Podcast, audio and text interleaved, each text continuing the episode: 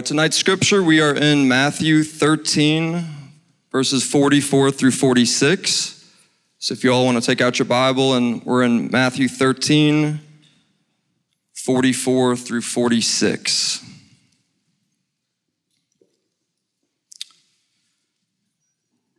The kingdom of heaven is like treasure hidden in a field, which a man found and covered up. Then in his joy, he goes and sells all that he has and buys that field. Again, the kingdom of heaven is like a merchant in search of fine pearls, who, on finding one pearl of great value, went and sold all that he had and bought it. This is the word of the Lord. Thanks, Jack. Hey, I, uh, I'm so glad to see you. My name is Thomas Nelson. I'm uh, the young adult pastor here at Christ Covenant. If we haven't met, and uh, um, a couple of things were uh, were announced, and you were you were you were quiet. You were. You're, I would have kept talking. Um, so I'm proud of you. Uh, but anyway, I, uh, I, the ski trip, I would love for you to go on. There's only 75 spots. There's more than 75 of you, but I would love for you to go. It's going to be very fun. And, uh, and if you're in ministry of any capacity, um, church, parachurch, uh, you're not in ministry, but you're going into ministry, meaning like you've left one job, you're going to another, something like that. We'd love for you to come to that dinner on November the 7th. We just want to try to get all of us in the same room. Um, and then we'll have young adults together. Um, and so that'll just be a great night. More to come on that. But uh, so tonight we're jumping in. It's the last of the parables that we're going to cover for a little bit. We're actually going to jump to the Old Testament after this for a minute. Um, uh, spoiler alert on Halloween. Halloween's a Tuesday. We hit all the holidays this year. Um, Halloween's a Tuesday. I'm going to uh, I'm going to do a one-off on things that go bump in the night, and uh, and so we'll talk about all the scary things because why not? Um, and so that'll be a fun night. Uh, and then next thing you know, it, it'll be like Advent season. That's crazy. Uh, but let's not talk about that yet. Okay, so I do have to tell you a funny story as we start, and I know Jack just read the passage, so I'm going to tell you the story, and then I'm going to. I built like a little tiny loose I wouldn't take two people on it kind of a bridge from this story to the sermon. Uh, and so here's the deal. Two, Saturday, we had our, our tailgate, our Georgia Auburn tailgate, and, uh, and it was great. It was great. The, the, the Auburn Tigers did a wonderful job. I was proud of them. I pull for Auburn, and, uh, and so I was proud of them. And the dogs, the dogs came out on top. But I will say, dogs, you may have given some other teams a glimmer of hope um, they may be salivating a little bit, looking forward to playing you. And so I'm just saying, watch out. It's tough to be on top. Uh, and so, but I, I love you. In fact, we have a dog next week uh, on the front row here who I'm going to interview, and he's you're going to share. He's going to share his testimony. He's one of our elders. So we're such like an ecumenical body here. We love each other, uh, and so. It's gonna be great. But on the way home, it was a long day. John Vogt and I and Kate Clark, we all set up a bunch, and a bunch of you helped. But it was a super long day. And when I finally got the trailer loaded and was heading out, there was one thing only on my mind, and it was food. And uh, and so I, I I I don't know why. It was Taco Bell. Like it's all I could think about. And I can't tell you the last time I went to Taco Bell. Like it's been like hello old friend. Um, mean, it had been a long time. And so I was like, Taco Bell or bust. And then I was like, well, anyway. Um, sorry, that's a little middle schoolish, but um, but so so anyway, on the way there, like I had it set, my my uh, my heart and my stomach had converse before my brain could jump in, and, uh, and I was headed that direction. I put it in my maps, everything. I was on my way to Taco Bell. Traffic was horrible. Um, I went college all the way to 85, which I never do. I usually take back roads to get to 85, but I got there. I finally got to Taco Bell. As I was approaching Taco Bell, I had this just shuffle on on my iTunes. That's right, I use iTunes. Um, and so I had this shuffle going, and Imagine Dragons Thunder came on. And I was like, could this be a sign? Thunder, thunder, thunder, thunder, thunder, thunder. I'm literally reading you the lyrics. Thunder, thunder, th th thunder, thunder, thunder, th th thunder. Feel the thunder, lightning, then the thunder. And I was like, what is about to happen? But I was fully committed. And so I went through the drive through, pulled my trailer through, ordered a chi- grilled chicken, a grilled chicken burrito, which I've never had before, and, uh, and a chicken quesadilla. I was like, you got to work on the figure, you got to go with chicken. So I did. I went with chicken, and I was so excited. The lady handed me my bag. I put the bag in the passenger seat. I drove on. It was just me in the car, and uh, Heather had, had ridden with her, her parents and nephews, and so they were like long gone down the road. And here I am. I got in the passenger seat, me and my long lost friend, and I reach in, so excited to grab that, that burrito, and my hand hit fries. Fries, fries. I didn't even know they had those. Um, and so, so I ate them, all of them, but not before I found the cheese sauce that comes with them. Taco Bell, you have grown up. And so, like, I ate those, and then I was like, well, what else is in this mystery bag of hitchhiking food? And so I reach in and I'm like looking for the burrito. No burrito, Dorito taco. And so, so I ate that. And, uh, and then I was like, this bag of goodies could, who knows what's next? And then I found it. But the one thing I had actually ordered, the chicken quesadilla and I ate that too. And, uh, and so, and I was not even to the interstate yet. And like, I, I mean, like, I crushed all of that. It was wonderful. And so I, I was thinking, was that song a sign of regret to come? Uh, and then, and then church clap came on on my shuffle, and I knew I would see Sunday.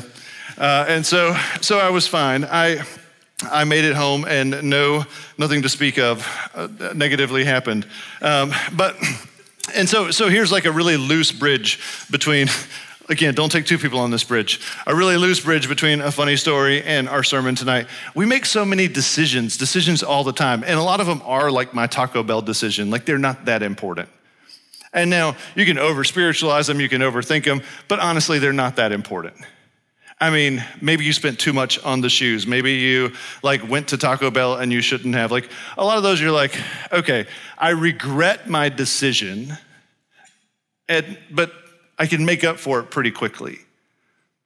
However, the longer you go in life, yes, you have more of those, but you also have more of the big, big decisions. Like what you do with your career, what you do with your body, what you do with your time, really, really big, weighty decisions. And I think there's a lot of risk, there's a lot of reward, but there's a lot of regret.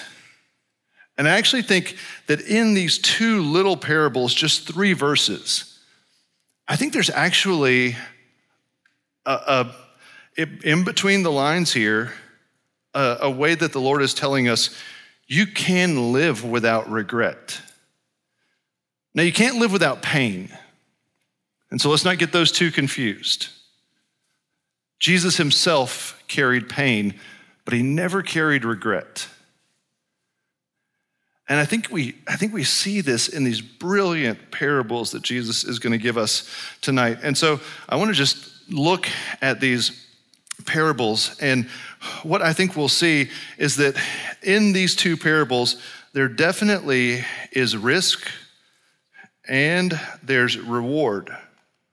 There's actually great risk and reward, but there is, there is no regret. But I think another thing that you see in these two parables is something really, really important, and we've talked about it before.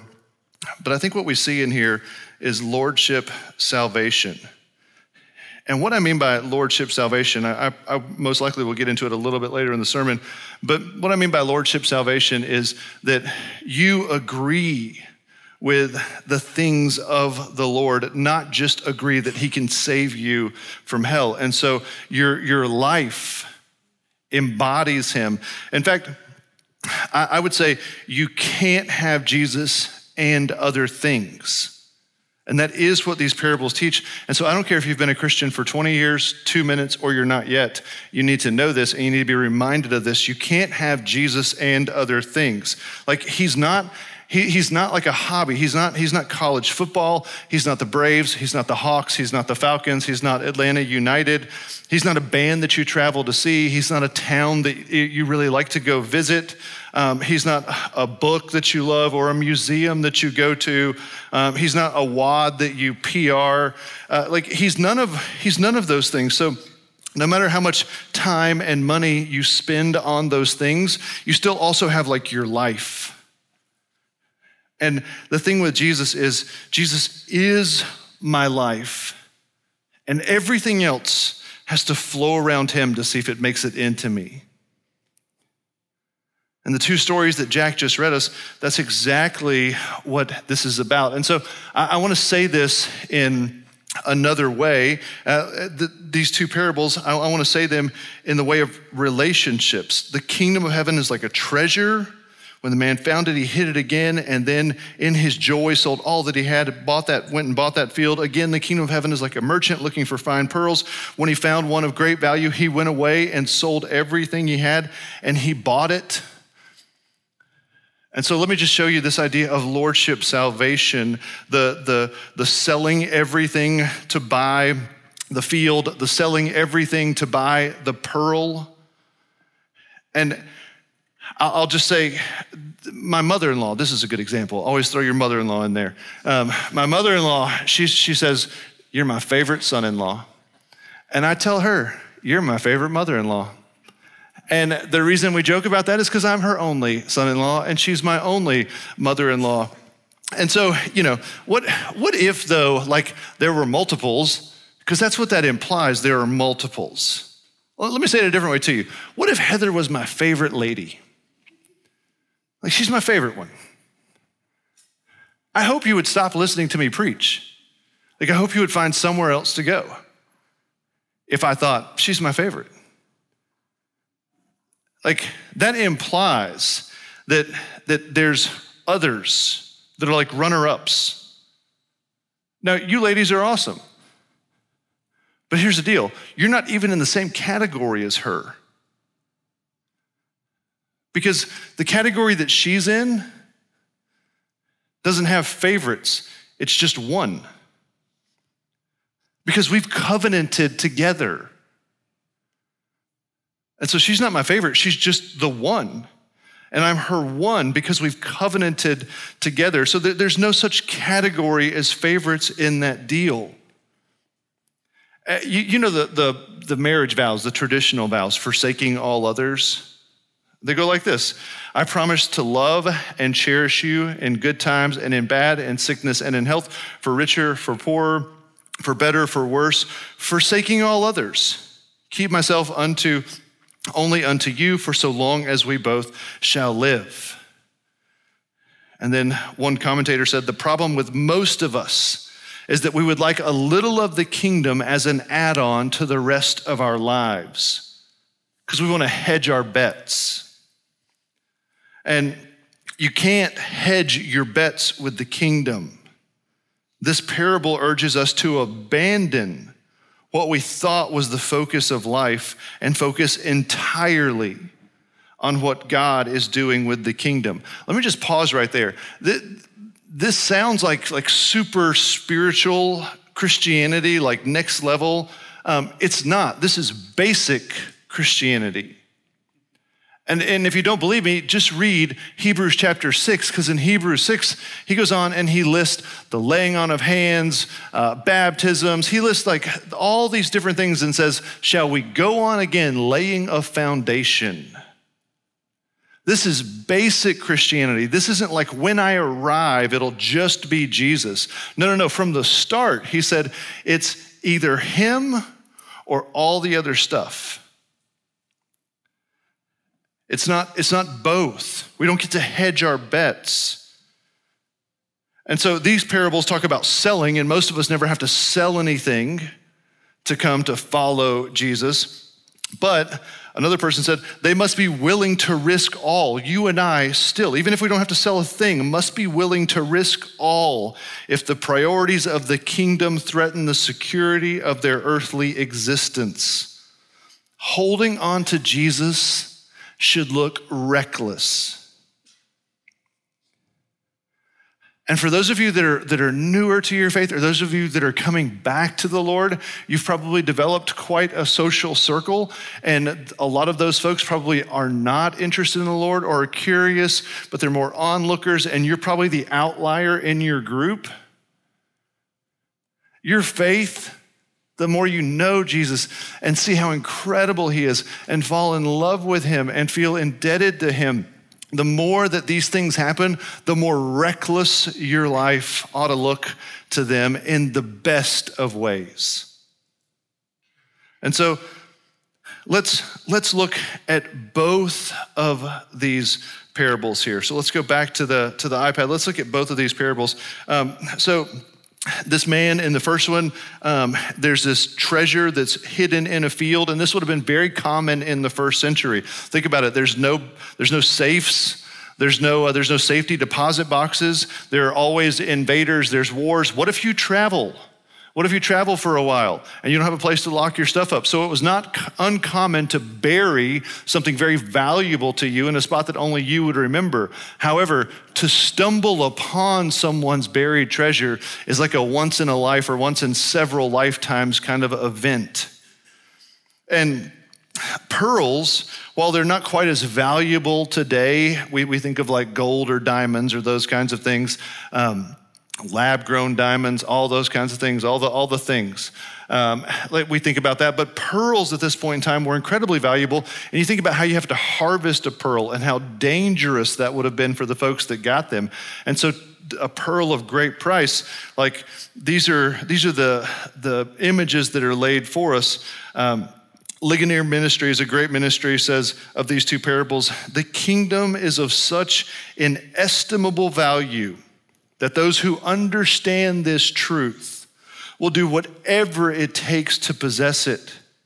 If we know God's kingdom in Christ, truly we will not consider it, listen to this, truly we will not consider it too costly to sell all that we have if that is what it takes to appropriate the kingdom and its treasure. Again, this is lordship salvation. Jesus isn't just my savior, he's my boss. He's my audience of one. He's who I ask every day when I put my head on the pillow, How was it today? Did I represent you well because I love you so much?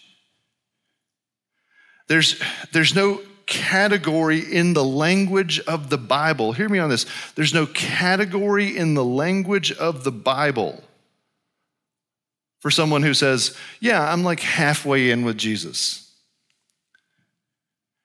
if your life is, a, is pictured as a house, yeah, he's got like the first floor and the second floor, but like the basement, I kind of put a do not disturb sign on. There's no category for that type of Christian in the language of the Bible. So, uh, Matthew Henry, who I've been on a Matthew Henry kick recently, um, He's been dead a long time, and Heather just bought um, the new Matthew Henry commentary. I think she got taken on that one. Um, like, but anyway, uh, I appreciate that. Thank you. Um, the, the, Matthew Henry says, uh, "Those who discern this treasure in the field and value it aright will never be at ease until they've made it their own on any terms." Now, these parables also show us who finds Jesus, and this is really important. So, who finds Jesus? Because you fit in one of these two categories. Some of you are seekers, and that the, the, the parable of the pearl is for you. You were disgruntled, you were hurt, you were wounded, um, you were curious, you couldn't disprove God, you were seeking, and you found the pearl. But some of you, some of you were just going for a walk and you stubbed your toe on the greatest treasure to ever be found. Now, that's my story, and I call that being ambushed by God. I wasn't looking for him. I was looking for girls and friends, and I went to a youth camp as a 17 year old right before my senior year in high school, and he ambushed me my last night. He got me good. Like I was not looking for him. I was ready to pray and then go flirt. And in the prayer, he got me. Like he got me. I never saw it coming. And life has never been the same since. So my story is more the treasure in the field. And I think let's, let's just use, for the next few minutes, let me just use a, a marriage analogy to talk about how this whole thing practically plays out. And so I would say in this parable, what we see are, I think there's three clear things, maybe four clear things, and then a fifth that's like kind of hidden in there, but certainly I think implied, and it's at least implied in the rest of Scripture. So the most clear things are there is the idea of departing, there's the idea of selling, and there's the idea of buying. Also, the two other categories, one we just mentioned, I would say finding is definitely in here. And the last, the fifth category, cherishing.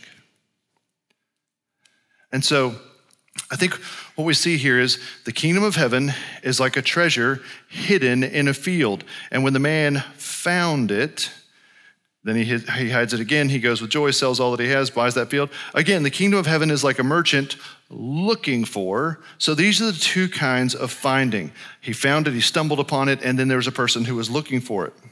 Uh, and then I'll just go through these, then I'll use the marriage now, the, the marriage analogy. Um, so then there's the there's the departing. So once people find it, what does this guy do? He hides it, and then his, his joy, he went. So he departs. And the same with the person who found the pearl. He found one pearl of great value, and then he went away. And so there's how people find the kingdom, and this all is going to apply to all of us. Then there's what happens after they find it, the departing, and then there is the selling. And, uh, and so the guy who found it in the field, he sold all he had, and the person with the pearl sold everything. And then, when you use the same color, you have to be a little creative. All right, then there's the buying. And so, the treasure in the field, he bought it, and the pearl of great price, it was bought. And so let me just play this out with a little marriage analogy for just a second. And cherishing, like I said, is more kind of hidden, and I want to come to that at the end. So I, I was going to speak at Cru at KSU. And I had just graduated. I was a first year out of school. I was working as a college pastor, basically still a college student. And, uh, and when I went to speak at Cru, I, uh, I went to the Burruss building and I was in there and I was, I was about to, to start preaching and I saw her. I saw her and everybody else faded. Y'all, I was like shook. I mean, like smitten. Like there she was. Heather Watson. She didn't have to change much in that last name. Heather Watson. She was there. She she was new and I was like, "Who is this?" And I didn't know that you could preach and say one thing but think another. And so for like 30 minutes I did. I like preached and I think it was coherent, but I was thinking about her. And uh, and so I that that was how I found her totally shocked that I found her that day. She was not looking for me, I was not looking for her, but I found this treasure. And, and it was like, it was incredible. Uh, and so, you know, once I once I found her and she found me, and, and we weren't looking, then we had to, we, you know, some things had to happen after that. But I just want you to know that's how it happens so often. You weren't looking. In fact, a guy told me, he said, You're going to that, you're going to speak at that Bible study to find a wife. And I said, See, we didn't mess around, y'all. Early 2000s, I was going to find a wife. Y'all need to learn about that. All right. And so, like, I wasn't messing around. I wasn't going to find a girlfriend. I'm not in fifth grade. So, I was going to find a wife. I made $21,000 a year. I was ready. I was like, I'm ready. And so 21,500, that's how much I made every year. Um, I did the math one day and I was like, I think I can make this at CVS. Um, and they were like, I think I can make more. Um, like, anyway, so I, uh, I, I, but anyway, found her and, uh, and, and she wasn't looking for me. I wasn't looking for her. And that's just so often how it happens. The guy told me I was going to go find a wife and I said, I am not going for a girl. I haven't dated intentionally for three years. I'm going for the Lord. And then I came home or I came back to work after that and I was like, I met a girl. so, but that's, that's kind of the story of the in the first part uh, uh, the first of these parables. He found it. When he wasn't really looking for it he found this hidden treasure. And you know if jesus is the hidden treasure and we take it away from marriage for just a minute jesus is the hidden treasure. As an eight-year-old it's pretty easy to like start assessing this is incredible. As an 18 year old it's a little more complex though but as an adult, you, you, might need some time to kind of ponder this. What is this thing, this person they're singing about, they're talking about, that's in the Bible? Like it's a big deal to kind of ponder. But we didn't stay there that whole day. We stayed there for a while talking. It's a longer story, but that's what happened. We ended up talking, but we departed. And the departing, I would say another word is considering. The man who found the treasure, he departed. Again, the person who finds the pearl, he departs. And there's a lot that can happen in that departing. Uh, in the parables, both of these, it's instant. You see that it's like instant, like finds the treasure, departs, comes back and buys it. Finds the pearl, departs, goes back and buys it. But in real life, and I'm not, I'm not like contradicting the Bible, but in real life, sometimes it's a lot slower. You get ambushed by the Lord, and you get a little, a little time to think. What am I going to do with that? And it's actually biblical. Consider the cost.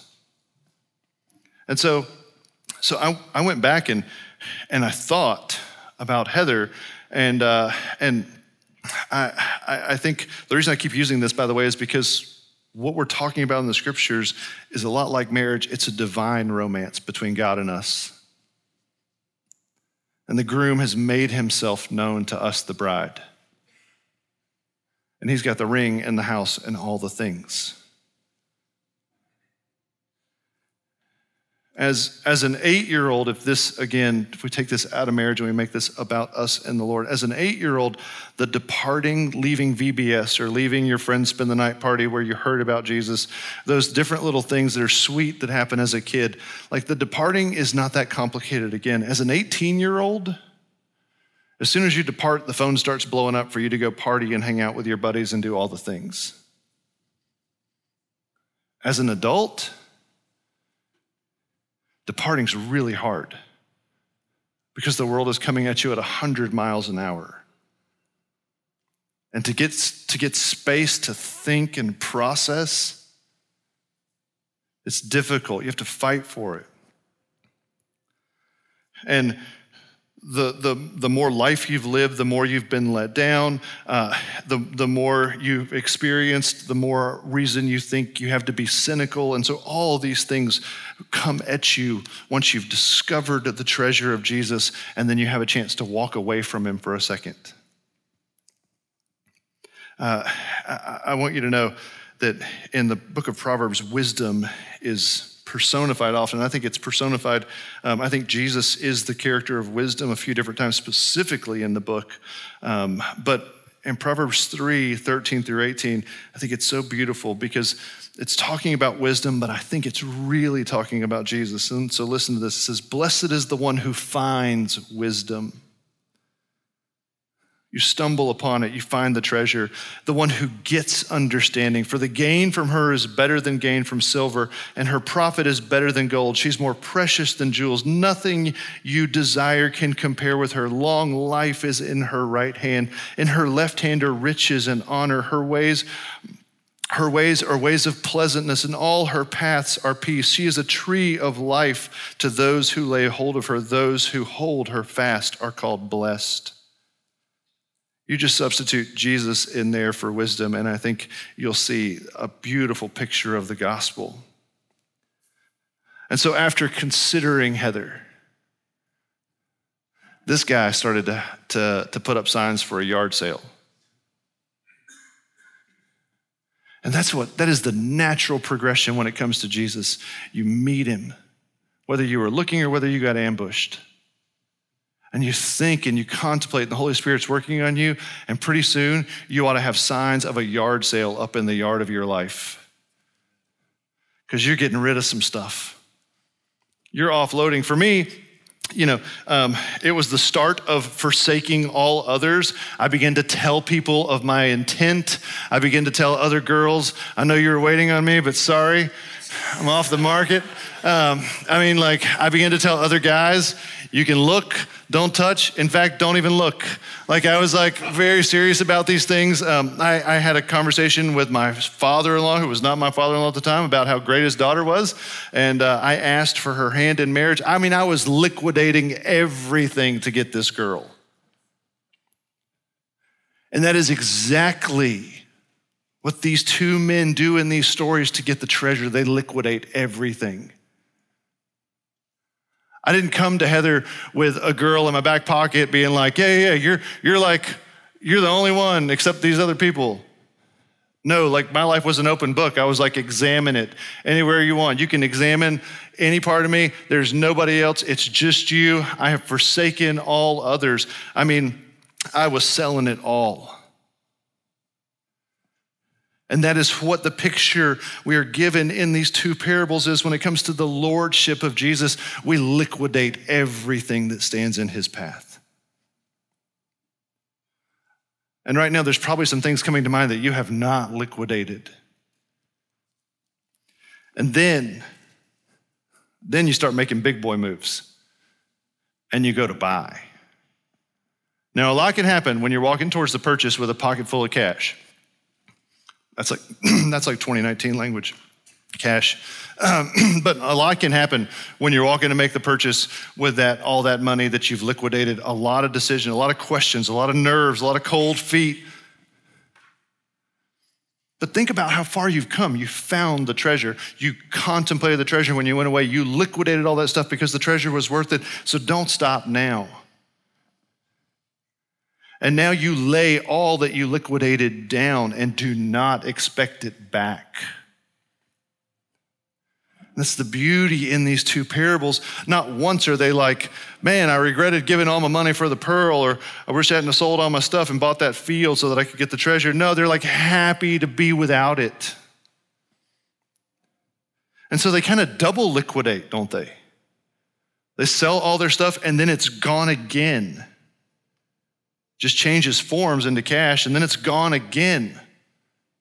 They're left with nothing but the treasure.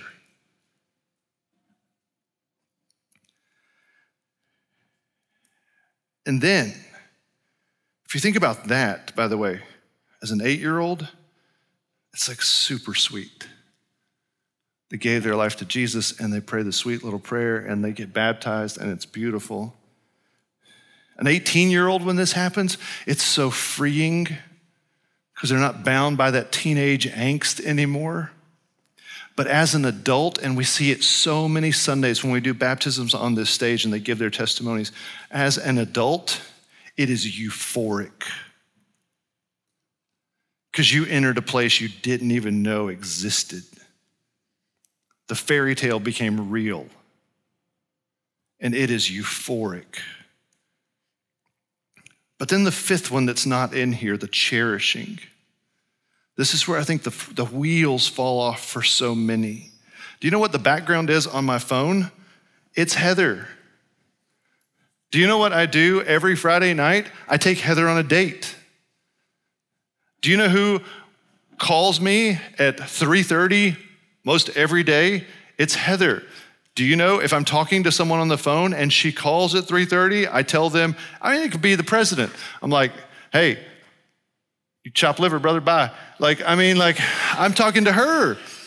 I would tell him I'd call him back. Um, but like, I, it's, you know why? Because as soon as I stop cherishing her and she stops cherishing me, I want some of that money back and I want to go buy some other stuff. And this is where the wheels fall off for so many of us. You know Galatians 2:20, I have been crucified with Christ. It is no longer I who live, but Christ who lives in me. And the life I now live in the flesh, I live by faith in the Son of God who loved me and gave himself for me. This is true whether we realize it or, or not. The problems start when we stop cherishing the treasure we found or the pearl we sought. when that happens, we usually start trying to get stuff back. But think about this we don't have any money to get anything back with. And so what are we doing? We're stealing. And this is why people cling to Jesus and they have all this other baggage that leads to depressions of different kinds and anger and frustrations and all that because they're trying to hold to Jesus and they're stealing all this stuff back that they sold a long time ago. They liquidated it all. And so, you, what, what you've taken back, it wasn't bought, it's stolen goods. And so, what kinds of things are these? I think you could put them into three easy categories sex, money, and power.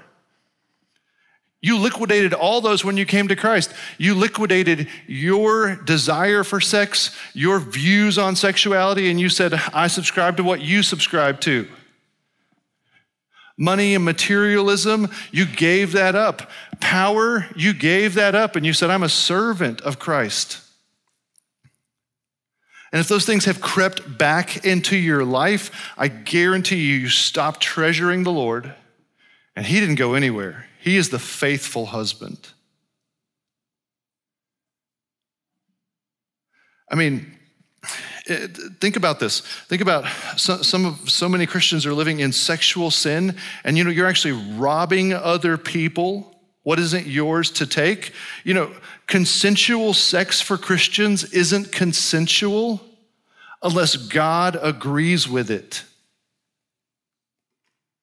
I don't care if you both said yes 10 times. If God doesn't agree with it and you are a part of the kingdom and you liquidated all your stuff, it's not consensual because he hasn't given his consent. And that goes for all three of these things sex, money, and power. Luke 12, 15 through 21, Jesus says, Take care, be on your guard against all covetousness. Life's, for one's life does not consist in the abundance of their possessions. And then he gives a parable about how a man thought it was his goal in life was to collect all this stuff and he dies and uh, while having all these things, a sad, old, lonely man. I think power, one of the biggest things about power that people look for, well, one of, the, one of the biggest reasons Christians look for power is to fight loneliness. Because power shows I can have people around me, I can get people near me, and you do it in all kinds of different ways, whether it's a sensual coercing or whether it's, uh, it's a social media presence or whatever it is. Power is one of those things that we're always grabbing for. And, and I just want to talk to a few of you for just a minute. I know this isn't the whole room, but I think you're a group that's worth talking to. I want to talk to some of you who are sad in your singleness for just a minute. Look, we hear you. Heather and I Sunday night prayed for you specifically. But I want you to listen to me. You are not defined by your relationship status. You, you are not in a season of singleness. You're instead, uh, uh, you're, instead, you're in a divinely appointed position for the master. You just need to go read 1 Corinthians 7, the whole chapter, soak it up. First, I'll read you one verse out of it. 1 Corinthians 7 7, it says, I wish that all were as I, I myself am, but each has his own gift from God, one of one kind, one of another. Paul says that he has a gift that he's received by the Lord. Elisabeth Elliot, the, the the famous widow of Jim Elliot, an incredible missionary, says this having now spent more than 41 years single, I've learned that it is indeed a gift, not one that I would choose, not one many women would choose. But we do not choose our gifts, remember? We are given them by a divine giver who knows the end from the beginning and wants above all else to give us the gift of himself. Don't you steal the time that God has given you no, don't return the gift. You need to own it. There's one more person that I want to talk to in the room tonight. And that's the person who is devaluing intentionally someone else's treasure or pearl. You stop cherishing the gift that you claim you had a long time ago. And so you derail other people's faith. You're trying to get them to steal stuff back that they liquidated like you did. And I, I want to speak strong, clear words to you. If you are taking someone down the path of not cherishing the gift of the Lord, you are in danger of falling into the hands of God. And I mean his wrathful hands. I want you to consider this your warning to stop it, to seek repentance. Just because you stop cherishing the treasure of Jesus doesn't give you an excuse to derail someone else's faith. Listen to these words in Galatians 5. Paul says to the church in Galatia, You were running so well. Who hindered you from obeying the truth? This persuasion is not from him who calls you. I have confidence in the Lord that you will take no other view, and the one who is troubling you will bear the penalty, whoever he is. You have permission from the Lord Himself, straight from the words of God, to walk away from that person who is trying to coerce you to steal things that you liquidated to lay down for the king. So tonight, I want us to remember as we close the euangelion, which is the Greek word for the good news, the gospel of Jesus. You have found the pearl of great price. If you were seeking Jesus, and he lets you find him. You've stumbled into the hidden treasure of Jesus, those of you who were ambushed. And to all of you, I say, let's recall, let's remember, let's cherish the Jesus who loved and who sacrificed and who gave himself for us that we might be with him, the one who's gone to prepare a place for us, the perfect groom loving his bride. I want you to recall the love you had at first. John Calvin says that we need the teaching of today's passage because we're so captivated by the allurements of the world that eternal life fades from our view, and in consequence of our carnality, the spiritual graces of God are far from being held by us in the estimation which they deserve. On what do you place the highest value? Do friends, family, possessions, or anything else take the place of God's kingdom in your heart? And so, what better way to close our night out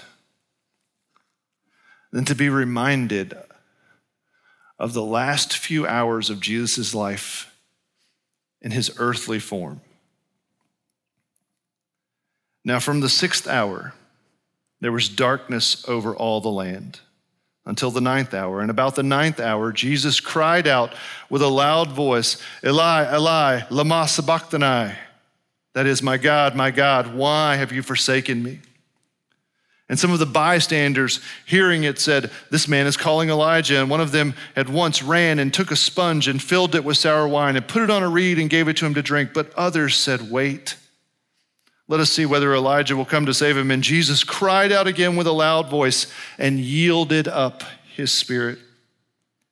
And behold, at that moment, the curtain of the temple was torn in two from top to bottom, and the earth shook, and the rocks were split, and the tombs were opened, and many bodies of the saints who had fallen asleep were raised and coming out of the tomb, and the resurrection after his resurrection, they went into the holy city and they appeared to many. And when the centurion and those who were with him, keeping watch over Jesus, saw the earthquake and what took place, they said, Truly, this was the Son of God.